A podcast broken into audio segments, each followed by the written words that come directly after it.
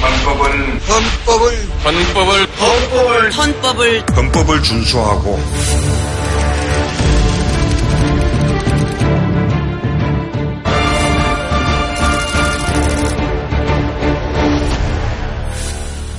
어디까지 이건 헌법에 관한 내용인가 보다. 헌법 아는 사람 없지 않을까요? 헌법하면 진짜 이만한 책밖에 생각 안 나는 거 어, 같아. 맞아요. 약간 과연 어떤 분이 나오셔서 우리한테 헌법 얘기를 할 것 같아? 이정미 대법관. 어? 우리 헌법하면 이미 우리 전문가 한 번 모셔봤었잖아요. 김종배 헌법 재판관님이 다시 나오시는 거 아닌가요? 아,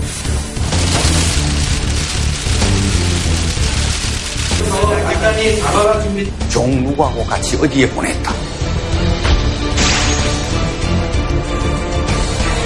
자, 그러면 이제 되게 의견이 분분한데, 과연 오늘 어떤 분이 우리에게 또 명 강의를 들려주실지, 오늘의 선생님 프로필을 제가 한번 소개해 보도록 하겠습니다. 오늘의 선생님은 이름부터 범상치 않습니다. 나라의 방향을 정하는 사람이 되라며 부모님이 정해주신 이름, 이국훈. 오, 멋있다. 고교 시절 이분 자칭 대전 바닥을 휩쓴 연극 배우 출신으로. 진짜? 되게 재밌게 알려주시네. 그런데 그 어렵다는 서울대 법대에 입학하고도 하라는 공부는 안 하고 연극반 활동에 세상 돌아가는 걱정으로 방황하는 청춘을 보내셨습니다. 하지만 법학도로서의 길을 포기하지 않은 끝에 현재 한동대학교 법학부 교수로 재직하며 권력에 휘둘리는 사법제도를 비판하고 헌법 정신의 아름다운 부활을 꿈꾸는 대한민국 최고의 헌법 전문가 이국원 선생님을 소개합니다. 좋으시다. 맛있다.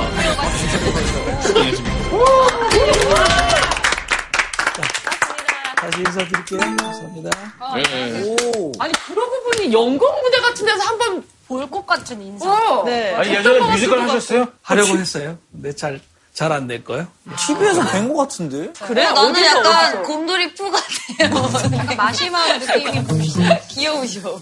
나는 곰돌이 푸보다 둘리에 나오는 희동이가 나이 먹었을 때는 약간 이게 입에 뭐 하나만 묻나 왠지 그 배우로 성공하셨으면 사극을 주로 하셨을 것 같아요. 신디즈님. 아, 사극이 어떤 역을. 아, 저 차마 말씀드리기가. 말 잘해요. 네, 기분 나. 그럼 왜 연영과 안 가시고 법대 가신 거예요? 공부를 조금, 조금, 잘, 잘해서? 네, 뭐. 선생님 그냥 대놓고 돼요.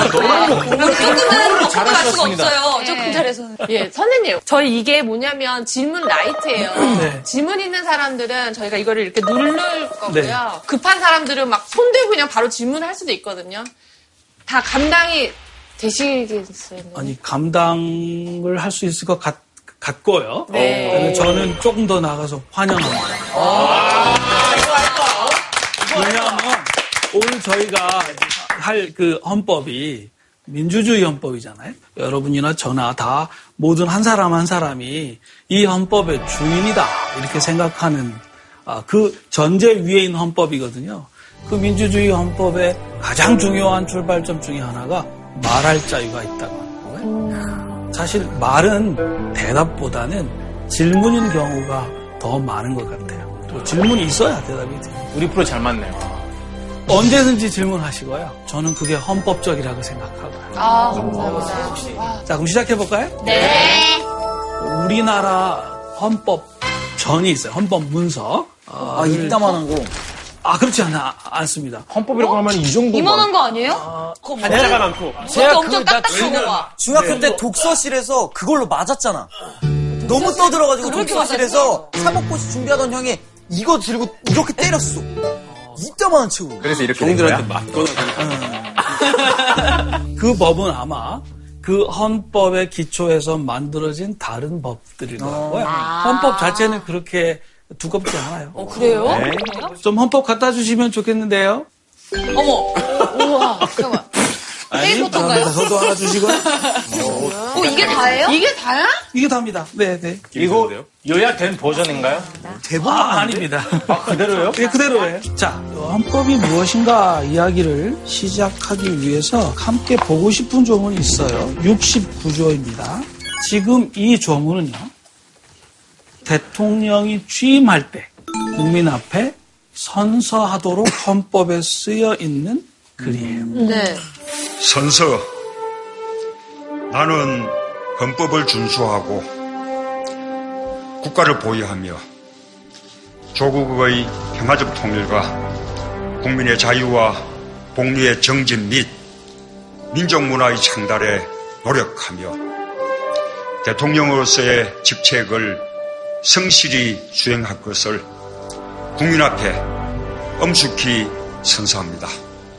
자, 왜 우리가 헌법 안에다가 대통령 취임할 때 나는 헌법을 준수하겠습니다. 라고 선서하도록 해놓았을까요? 이렇게 말이라도 해놓으면 나중에 양심이 찔리라고. 그 굉장히 중요한 포인트라고 저는 생각해요. 헌법을 지키지 않을 경우에는 그 권한과 지위를 박탈하게끔 저 약속을 만들어 놓은 게 아닐까요? 헌법 자체가 대표로서 갖는 권한들의 원천이라는 걸 명시한 게 아닐까. 헌법이 이 대통령 권한의 출발점이기 때문이다. 말씀하시죠. 전제 사회에서는 국가 원수의 말이 곧 법이잖아요. 네. 대통령이라는 위치가 그 위치가 아니라는 걸 갖다가 확인시켜주기 위해서 이 선서를 시키는 거라고 생각해요. 당신은 왕이 아니다. 예, 당신도 법에 의해서 통치를 하는 거지, 당신이 말하는 게 법이 되는 게 아니다. 오, 맞는 것 같아, 맞는 것 같아. 그러면 왕은 누구죠? 일조에 국민으로부터 모든 권리가 나온다고 돼 있습니다. 이항에. 우리 전에 배웠죠. 권력이라는 말이 여기 지금 쓰여 있지는 않지만 국가를 운영하려면 어쩔 수 없이 민주주의 국가에서도 권력을 운용할 수밖에 없겠죠. 그 권력을 운영하는 대통령에게 주어진 우리 모두가 함께 만들어 놓은 약속을 지키는 것으로부터 나는 권력을 행사하겠다. 그러니까 여러분들이 많이 말씀하셨지만 만약에 대통령이 사람이라서 조금 권력을 남용하거나 아니면 좀 착각을 해서 잘못하거나 할 때, 어, 우리 지숙 씨 같은 분이 이제 인터넷에 올리는 거- 거죠. 양심이 있다면 정신을 차리세요. 처음 했던 선서를 어, 뭐 다시 생각해 보세요. 이럴 수도 있고요. 또는 대통령께서 지키기로 약속 선서했던 그 내용에는 이렇게 이렇게 이렇게 돼 있는데 왜 요새 하시는 말씀은 그렇지가 않죠? 이렇게 이제 질문할 수 있다고 하는 거죠. 근데 사실 헌법을 준수하려면 헌법을 알아야 되잖아요. 당연히 그렇습니다. 그 럼 대통령 같은 경우에는 헌법을 한 번이라도 처음부터 끝까지 보고 저거를 준수하겠다고 선서를 하는 건가요? 이건 외우게 해야 될 것 같아요. 그럼 우리 보험계약서 하나만 만들려고 그래도 맞아. 얘기 들은 다음에 내용은 이해하셨습니까? 네, 해야지 계약이 되는데. 맞아, 맞아. 그래서 헌법을 지키겠다고 하는 분이 대통령 약관, 대통령 약관. 선생님, 저희가 읽으셔야 될것 같아요, 진짜. 8년 전에 이제 저희 가나 대통령이 이제 선거하는데 네. 너무 떨려가 계속 이제 말을 틀고 막 그랬거든요. 네. 그래서 이제 웃긴 영상도 많이 올라갔었어요. Our economy, our economy, economy is resilient. When you are produ- pro- pronouncing that I didn't even know how to translate them into. 저 헌법을 요구하는, 저 헌법을 준수하라고 요구하는 우리는, 여러 분은, 저를 포함해서, 과연 헌법을 잘 알고 계셔요? 잘 모릅니다. 1조 2항까지밖에 모르지. 다. 어, 1조 2항. 1조 2항까지. 자, 2조만이라도 좀 알아보자. 2조만이라도. 2조는 뭐냐. 아까 지금부터 보험 계약 알아보자. 얘기하셨는데, 지금 보험 계약자가 이거 보험 계약 체결하겠다고 하는데, 아니, 보험 설계사가 보험 내용을 모르고 있으면 안 되죠. 일단, 제일 쉬운 거는 이름풀이를 한번 해보는 거니까. 무슨 혼자예요? 뜻으로 읽으면, 법, 헌, 법, 법.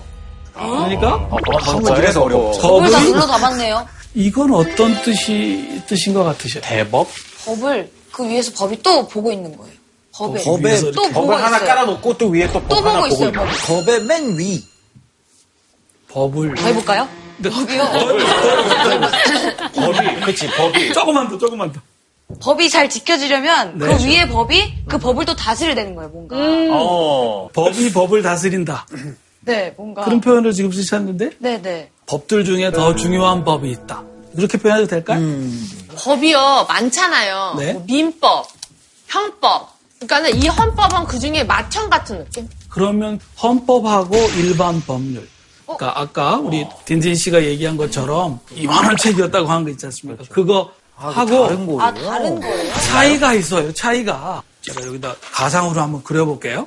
권력이 있고 국민이 이렇게 있는데 권력이 국민에게 이렇게 이렇게 해라라고 하는 것이 법률이라면 헌법은 이 국민이 권력 위에다가 이렇게 헌법을 정하고 권력은 헌법을 따라라 라고 하는 거야. 오, 그죠? 설명 아주 이해하기 쉽게 그죠? 쏙쏙 귀에 들어오게 잘해줘. 저거 하나로 다 이해했다, 진짜. 어. 요 권력의 우두머리가 뭐라고 아까 제가 말했죠? 우리나라에서는 대통령. 심지어는 그 대통령도 근본적으로는 헌법을 따라 지켜야지. 오케이. 저랑 같이 한번 해보실까요? 네. 권력이 어, 지금 연기 수업 받는 거. 시민에게 시민에게 법률을 스트레치 되네. 법률을 법률을. 요구하지만 요구하지만 시민은 시민의 헌법을 만들었어. 권력에게 권력에게 헌법을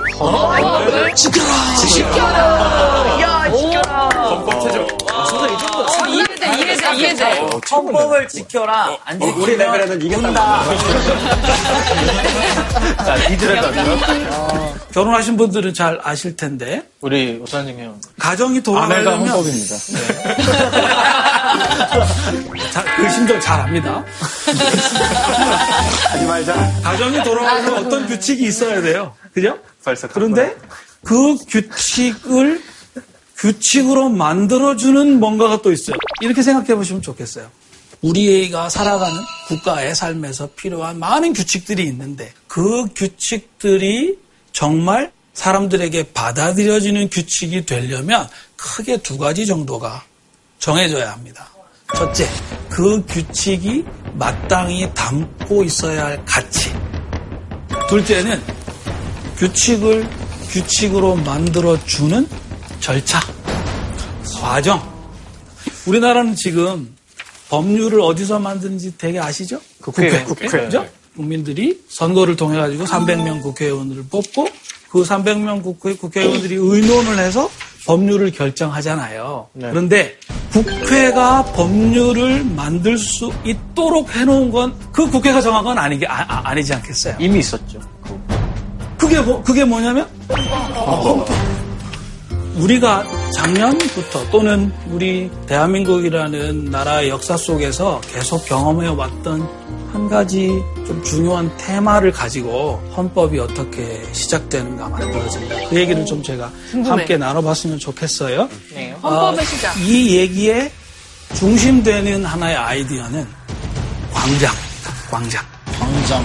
광장이라고 하는 것은 어, 시민들이 스스로 만들기보다는 권력의 입장에서 이렇게 만드는 경우가 많은 것 같아요. 왜냐하면 광장이라는 데가 권력이 스스로를 과시하기 제법 좋은 무대가 되기 때문이에요. 우리나라도 과거에 그저 여의도에 지금 공원이 되었습니다만은 5.16 광장이라고 큰 광장을 만들어서 있었어. 또 그렇게 하지 않습니까? 네. 그런데 권력이 그렇게 광장을 만드는 경우에도 때로는 시민들이 그 광장을 채우는 적이 있다고 생각합니다. 특별히 우리 대한민국이라는 나라는 광장을 메운 시민들의 역사하였다. 이렇게 설명할 수도 있겠습니다. 몇 가지 사진을 좀. 네. 아, 3.1운동. 1919년 3.1운동. 그 다음에 1960년. 민의는 승리했다. 87년도 이한열 그 노제를 지금 지내고 있는 촛불 집회. 네, 촛불 집회. 독립을 외쳤던 이승만 독재는 물러가라! 3.15 부정선거는 잘못한 것이다! 라고 외쳤던 군사정권을 더 이상 계속할 수 없다! 이한열의 죽음을 헛되게 하지 말자! 라고 외쳤던 그 광장을 채웠던 사람들의 뜻이 결국 모이고 모여서 우리가 지금 가지고 있는 대한민국 헌법 전문이 쓰여지게 됐다. 저는 그렇게 생각합니다.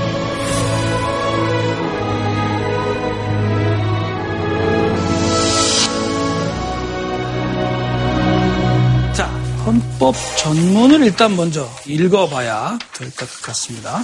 지숙 씨가 오늘 저랑 잘 이렇게 맞으니까요. 잘 읽어보겠습니다. 네. 거의 한 시작. 유구한 역사와 전통에 빛나는 우리 대한민국 다시 할게요. 긴장을 풀고. 잘하려고 하다가 유구한 역사와 전통에 빛나는 우리 대한국민은 3.1운동으로 건립된 대한민국 임시정부의 법통과 불의에 항거한 4.19 민주 이념을 계승하고 조국의 민주개혁과 평화적 통일의 사명에 입각하여 정의 인도와 동포애로서 네, 그 정도 하겠습니다. 네, 그 정도 예, 하겠습니다. 아, 어렵네요. 긴장이네요. 선생님 진짜 미쳐버리겠어요. 진짜 미쳐버리겠어요. 많은 분들이 이 헌법 전문을 읽으면서 유구한 역사와 전통에 빛나는 우리 대한민국은 3.1운동으로 건립된 대한민국 이렇게 읽으셔요. 자, 여러분, 요 헌법 전문 전체가 한 문장인데 이 문장의 주어가 우리 대한 국민이에요. 자, 우리 대한 국민하고 우리 대한민국하고 어떻게 다르다고 생각하셔요? 대한민국은 나라고 대한국민은 저 사람이니까. 정확합니다. 혹시 안중근 의사 모르는 분 계세요? 이분이 독립운동의 의지를 다지기 위해, 위, 서 요약지를 절단을 하셔서 언제나 이렇게 글씨 쓰시면 거기다가 이렇게 이렇게 찍으셔요. 근데 제가 좀 주목하고 싶은 거는 그 옆에 써져 있는 글씨예요. 대한국인 안중근 쓰다. 나라를 잃은 백성이라고 만약에 생각한다면 안중근 청년 안중근이 스스로를 만주해서 누군가에게 소개할 때 자기를 소개할 수 있는 방법이 대한국인. 국가가 없고 나라는 뺏겼고 아직 헌법도 없어요. 식민지 백성이거나 그 식민지에서 뛰쳐나가서 만주로 이렇게 유랑하는 사람들이지만 그 사람들이 자기 자신을 뭐라고 불렀겠는가? 우리는 대한 사람이다.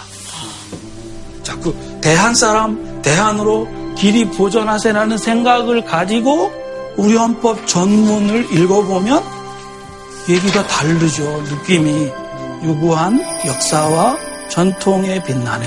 그 다음에 블랭크가 있어요. 그 다음에 채워야 될 이야기들이 있어요. 그 이야기를 채우면서 지금 자기, 자기들 스스로를 우리 대한 국민이라고 부르는 사람들이 생겨난 거라고요.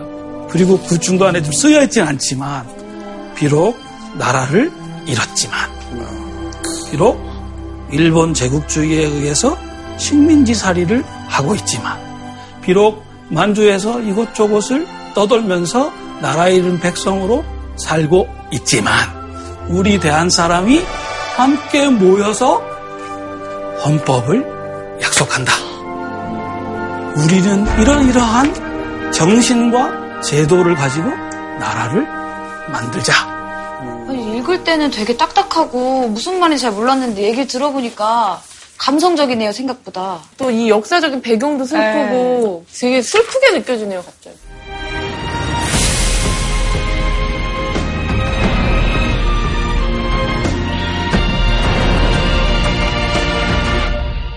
아, 일단 우리나라 헌법 얘기로 들어가기 전에 퀴즈를 준비했습니다.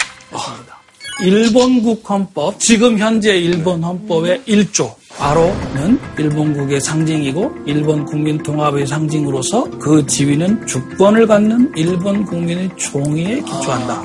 천황. 천황. 천황. 덴노? 천황. 우리 옆나라 일본 현재 1조입니다. 국민이 아니네. 근데 재밌는 거는 이 GHQ가 이 헌법 만들기 전에 헌법을 보시면 와, 얘네는 레이지 헌법이라고 하는 겁니다. 대일본 제국 헌법 1조. 아, 침략할 것 같은 일조네요. 자, 보신 김에 몇 나라 헌법을 한번 1조만 더 보겠습니다. 중국 헌법을 보시면은 궁금하다. 중국은 사회주의 국가잖아요. 전체 정치. 거기다가 왜 민주주의 단어 들어가? 민주주의 정치 정치가 진짜 이거야말로 모순입니다. 민주주의를 이 자유를 기초로 하는 민주주의로 읽는 방법이 있고요. 민중 전체의 뜻 그 자체만을 중요하게 생각하는 또 민주주의가 있어요. 그걸 대, 대체로 인민민주주의라 그렇게 지금 그 자체만 내 따라하진 않는다니. 네, 원래 이름에 민주주의 있는 나라들이 민주적인 민주적인 나라가 없어. 어느 나라 헌법일 것 같으세요? 익숙한 D나 D야. 로스앤젤레스.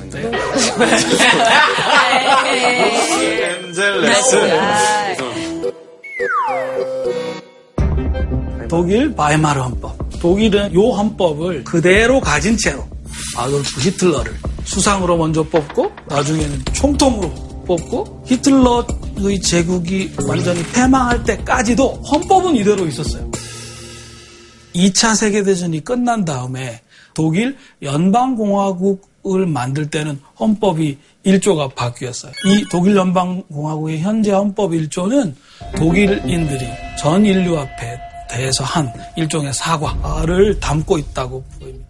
그 헌법 1조만 봐도 그 나라가 어떤 나라고 어떤 분위기가 있는지를 그렇죠. 그죠? 파악할 수 있을 것 같아요. 자, 헌법 1조를 좀 우리 띄워주시고요. 한번 읽어보겠습니다. 이 문장에 특별히 대한민국은 민주공화국이다. 저 문장의 주어가 뭐라고 생각하세요? 대한민국. 대한민국.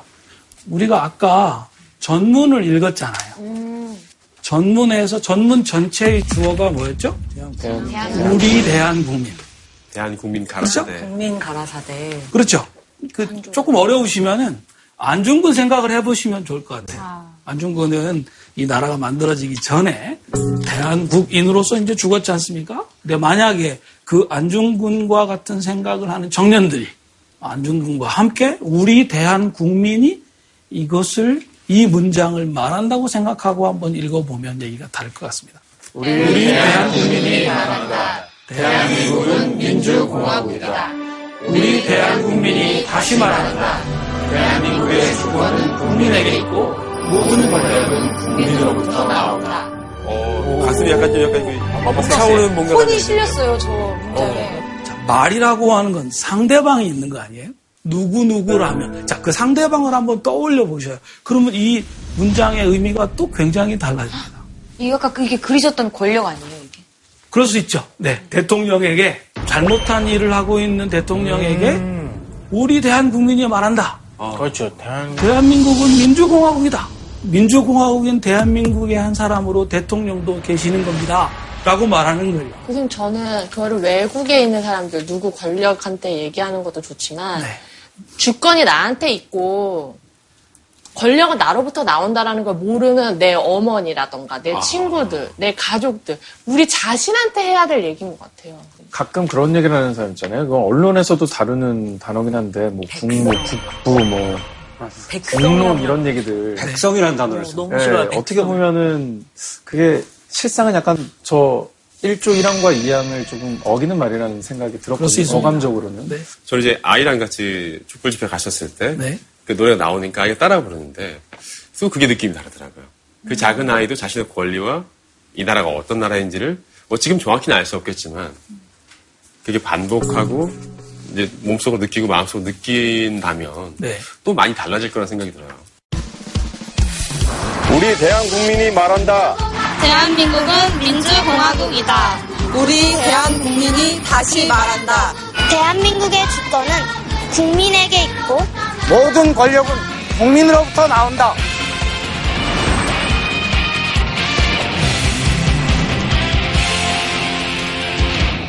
우리 헌법의 기본권 부분을 가지고 좀 말씀을 드리겠습니다.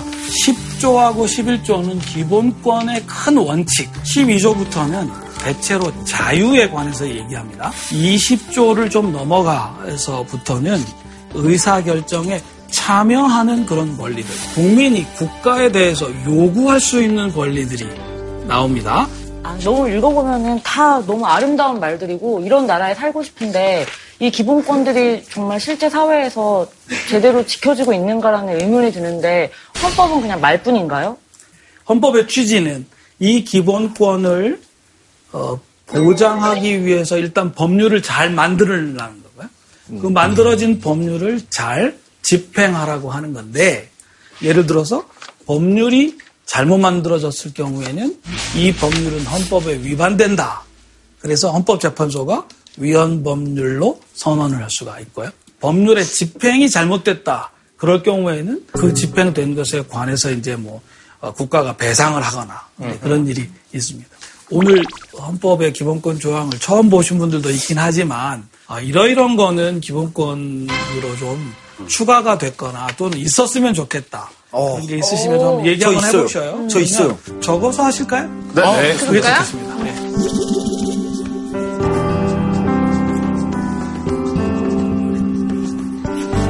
이쪽부터 시작할까요?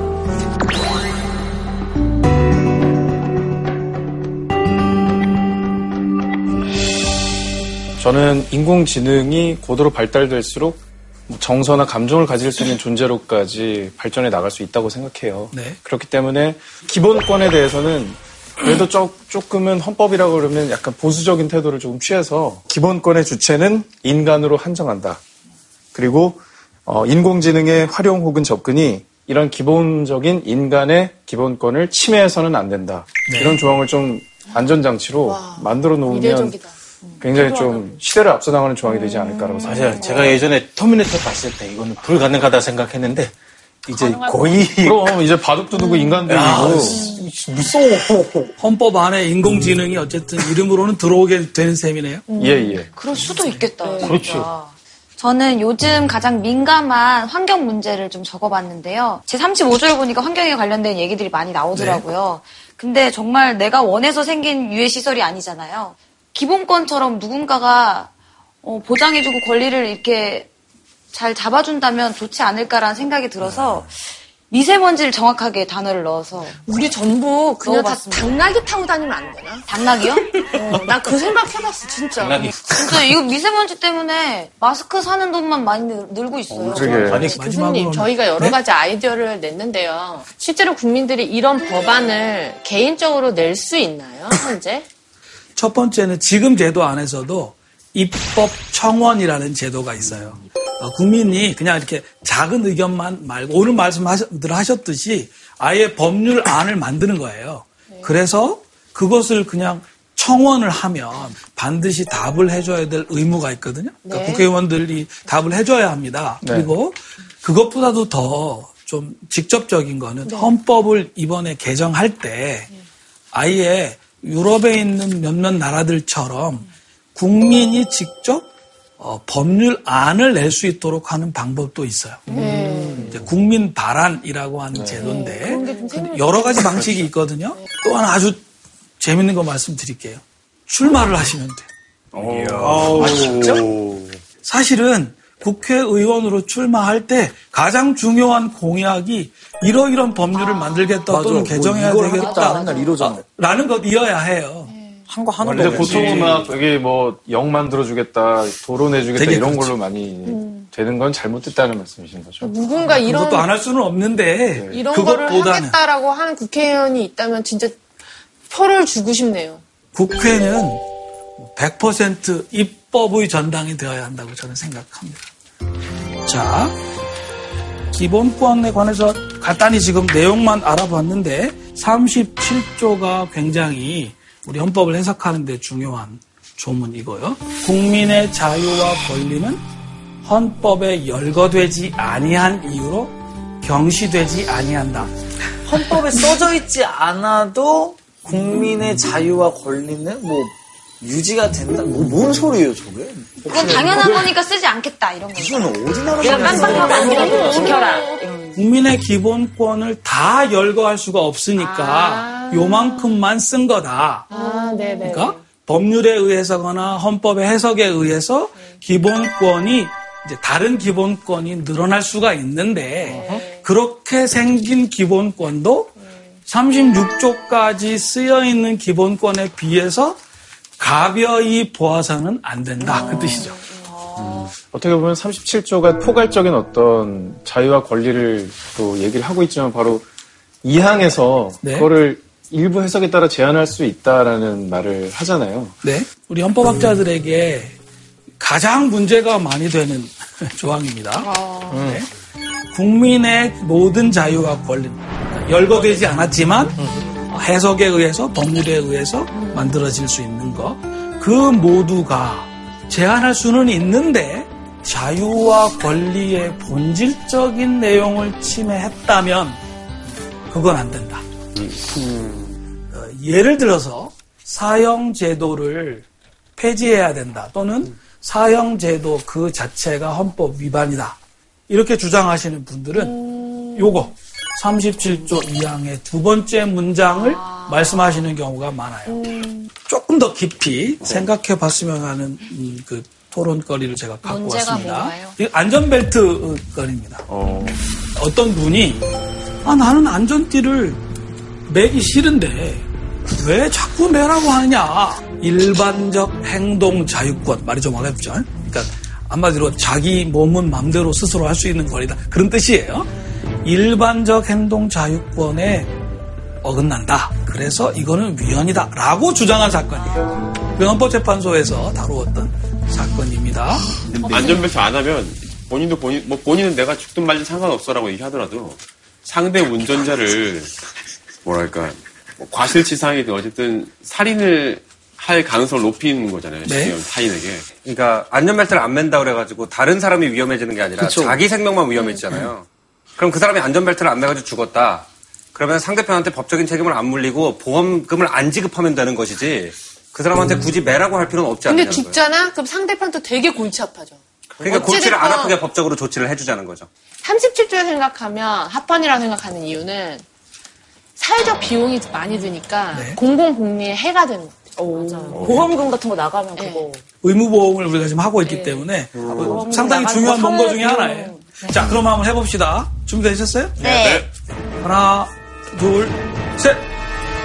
자, 위원이 위원이 두 분밖에 없네요. 합헌이죠. 합헌이네요. 합헌이네요. 네. 한 가지만 덧붙일까요? 네. 이게 이제 2000년대 초반에 있었던 헌법재판소 결정이에요. 근데 그 뒤에 이제 기술도 많이 발전했고 또 뭐 여러 가지 사회적인 경험도 쌓였으니까 또 어떤 분이 그래도 나는 안전벨트 그 차라고 하는 거는 이건 문제다. 다시 헌법재판소에다가 헌법소원을 할수 있겠죠. 대표적인 것이 간통이 오랫동안 합헌이라고 헌법재판소가 했어요. 음. 그러다가 이제 아시는 것처럼 얼마 전에 사회가 변했고 이것은 이제 일방적인 것이 고 과도한 제한이기 때문에 형벌로 다스리는 것은 옳지 않다. 그래서 입장을 바꿨거든요. 자, 다음 거 한번 해보, 해보자고요.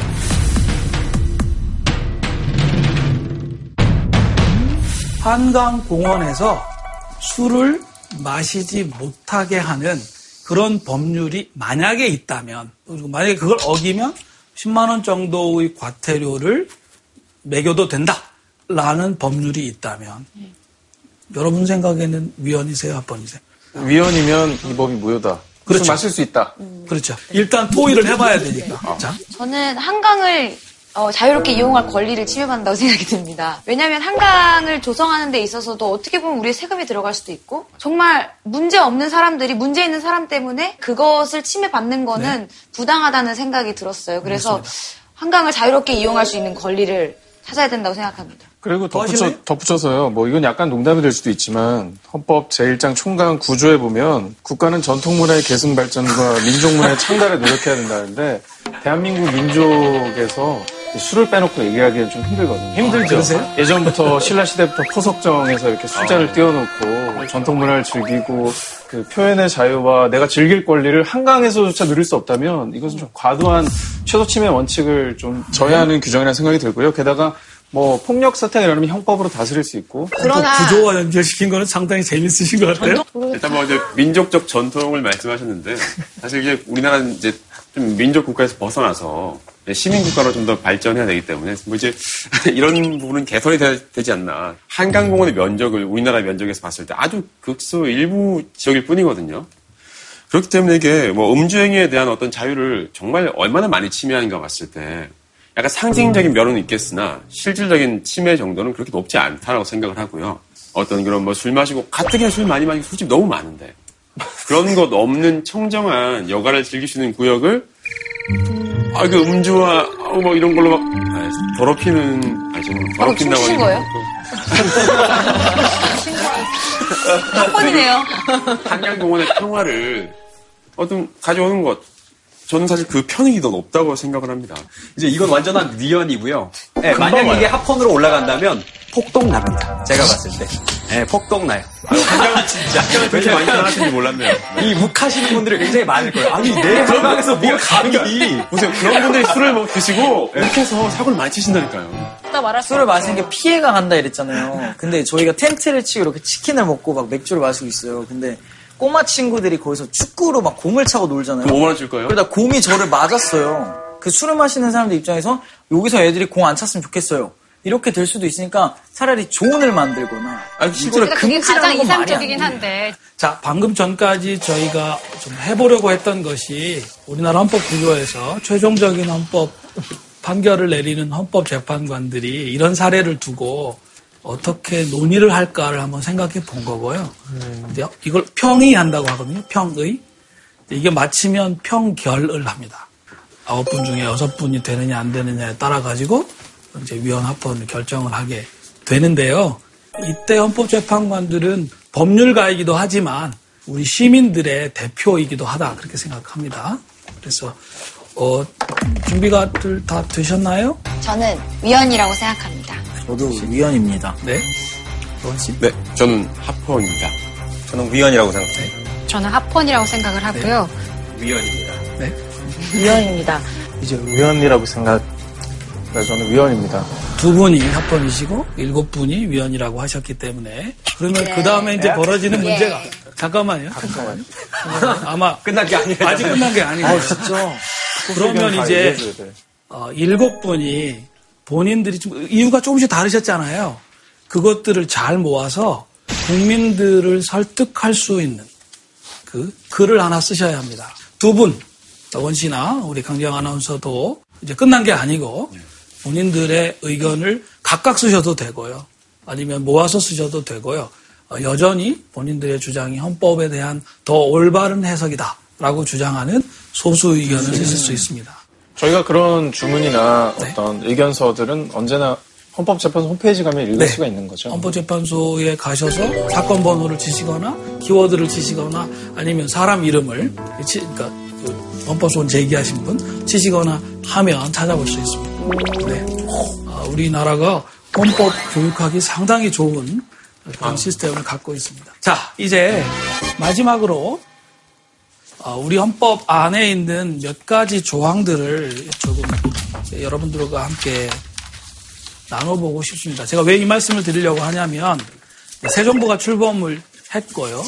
헌법 개정을 하자고 하는 이야기들이 이제 본격적으로 시작이 될 텐데 그때 우리가 좀 주목해 봐야 할 지점들이 있어서 그렇습니다. 먼저 생각해 볼 것은 29조 2항입니다. 간단히 말하면 이렇습니다. 군인, 군무원, 경찰 등을 했던 사람이 만약에 공무집행을 하다가 순직을 하셨다거나 어, 장애를 갖게 됐거나 할 때는 한마디로 정해놓은 보상만 받을 수 있다 그 뜻입니다.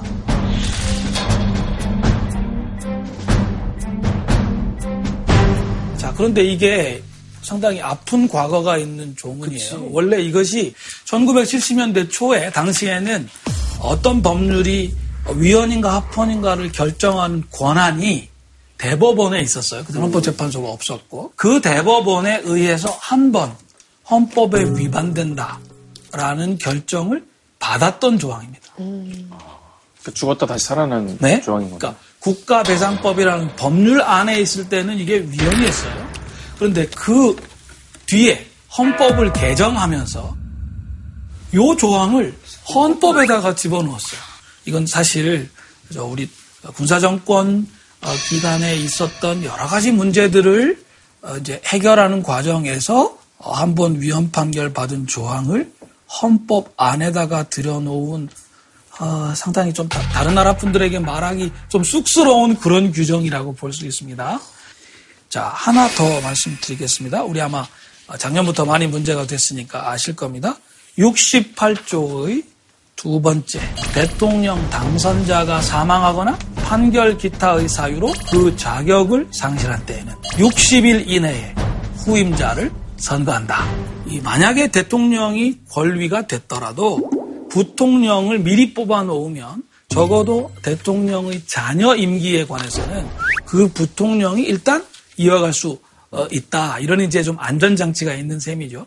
그런데 우리는 87년의 헌법을 아홉, 아홉 번째로 개정해서 만들 때 그런 사실을 다 알면서도 부통령제를 주, 두지 않고 이 규정을 두었습니다. 이유가 뭐였겠는가? 이유가 뭐였겠는가? 그해 여름에, 87년 여름에 8인 정치회담이라고 하는 게 있었어요. 당시에 아주 중요한 정치 지도자가 네 분이었는데 각각 두 분의 대표를 보내서 여덟 사람이 정치적으로 합의를 해가지고 헌법을 이렇게 이렇게 고치자 그렇게 했어요. 그 중에 누군가가 대통령이 되었다가 어떤 이유든지 대통령을 못하시게 될 경우에는 이미 준비가 되어 있는 사람들이 두 달 만에 어, 새로 한 번 치러가지고 어, 새로운 5년짜리 대통령을 뽑자.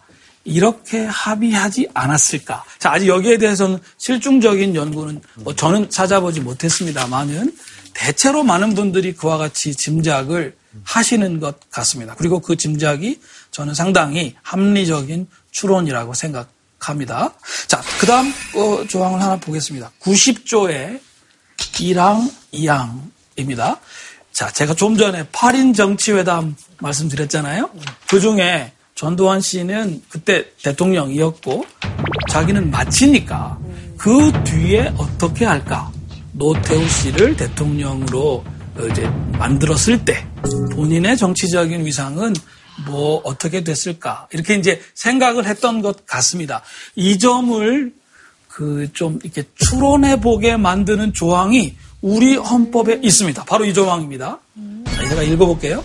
국정의 중요 사안 사항에 관한 대통령의 자문에 응하기 위하여 국가 원로로 구성되는 국가 원로 자문회의를 둘수 있다. 이항 의장은 직전 대통령이 된다. 권력의 끈을 놓지 않네요. 노골적이라고 볼 수가 있죠. 너무 노골적인데. 그럼 전두환 전 대통령의 입장에서는 둔다로 안 하고 줄 수 있다로 해놓은 게 실수네요. 이번에 헌법을 개정하는 과정에도 각 정치 세력이 자신들이 얻을 수 있는 최대한을 얻으려고 또 하니까요. 우리 국민들 입장에서는 좀 조심하고 감시할 필요가 있습니다. 그만큼 헌법의 토시 하나하나가 역사적으로 큰 변화를 일으킬 수 있다는 사실인 거네요. 그렇습니다. 자, 하나만 더 보겠습니다. 82조. 문제는 문서라는 말이에요. 아, 문서. 종이. 전자결제를 했더라도 나중에 다시 다 출력해서 또 세상에. 해야 되는 이런 문제가 어, 생길 수가 있게 됐던 요즘 은행에서도 패드로 하거든요. 이렇게 음. 되게 쉽게. 아니, 우상진 아나운서가 얘기하실 때 AI 얘기하셨잖아요. 예. 저는 상당히 중요한 지적이라고 봅니다.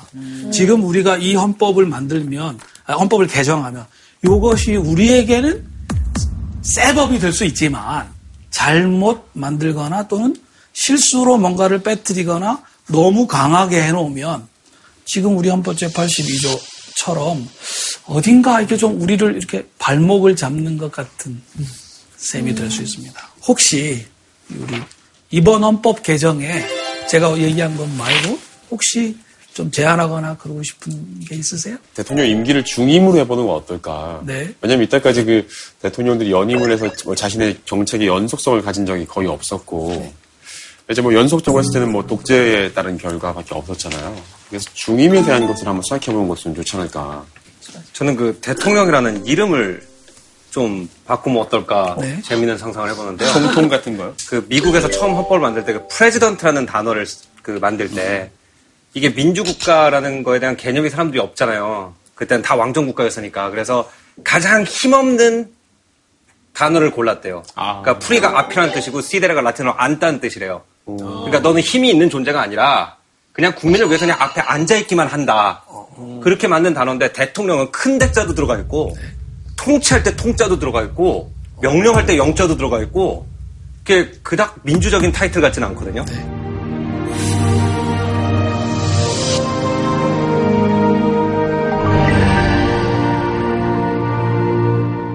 헌법에 관련된 질문들이 굉장히 많이 들어왔는데요. 네. 시청자님께서 이런 질문을 올려주셨습니다. 왜 한 조항에서 서로 다른 해석과 판결이 나오는지요?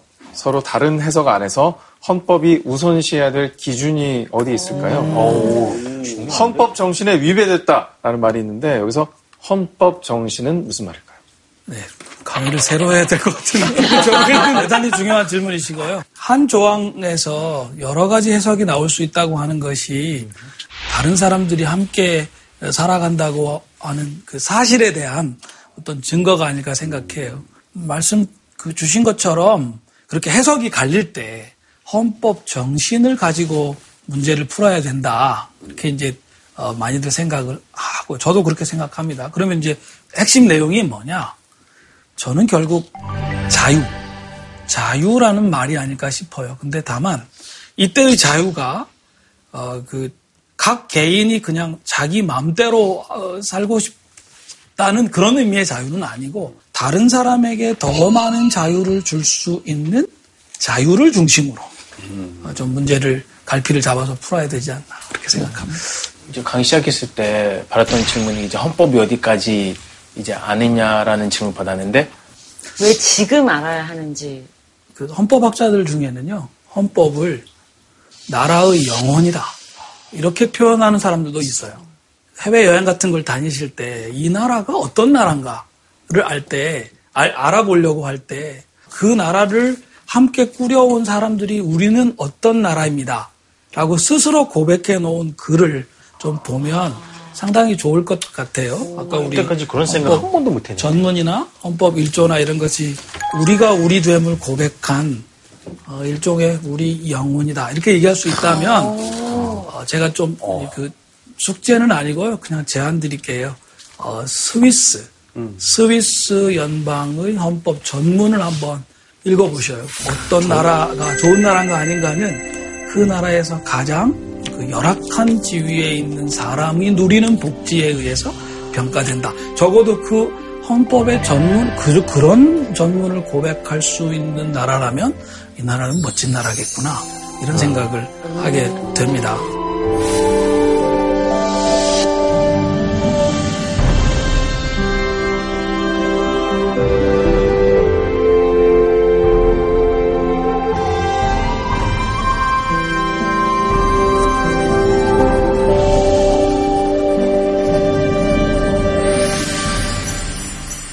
법정에서 증명해줄게. 너 절대 살인범 아니라고. 당사자들의 억울함을 풀어준 거죠. 법은 약자를 보호해야죠. 경험했던 재심 사건들은 노숙인 미성년자나 지적 장애인들이었어요. 한 사람의 사연은 너무나 안타까워. 손을 품에 바람에 엄마 죽었다라고. 그런 안타까운 사람들한테 억울함을 억사 좀 시켰어요. 법은 소외된 약자들을 보호하고 있는 거예요. 제가 오래전에 친척하는 책이 있어요. 오, 책 예쁘다. 조건 씨가 여러 가지로 좀 와. 날카로운 질문을 되게 해서 진짜 저거. 아, 느낌 처음이에요. 네. 진짜 다대만하다. 아, 축하해요. 진짜 축하해요. 저쪽에, 저쪽에 보셔야 되는 거 서울대 국문이라고 준거 아닙니까? 저는 모르고. JTBC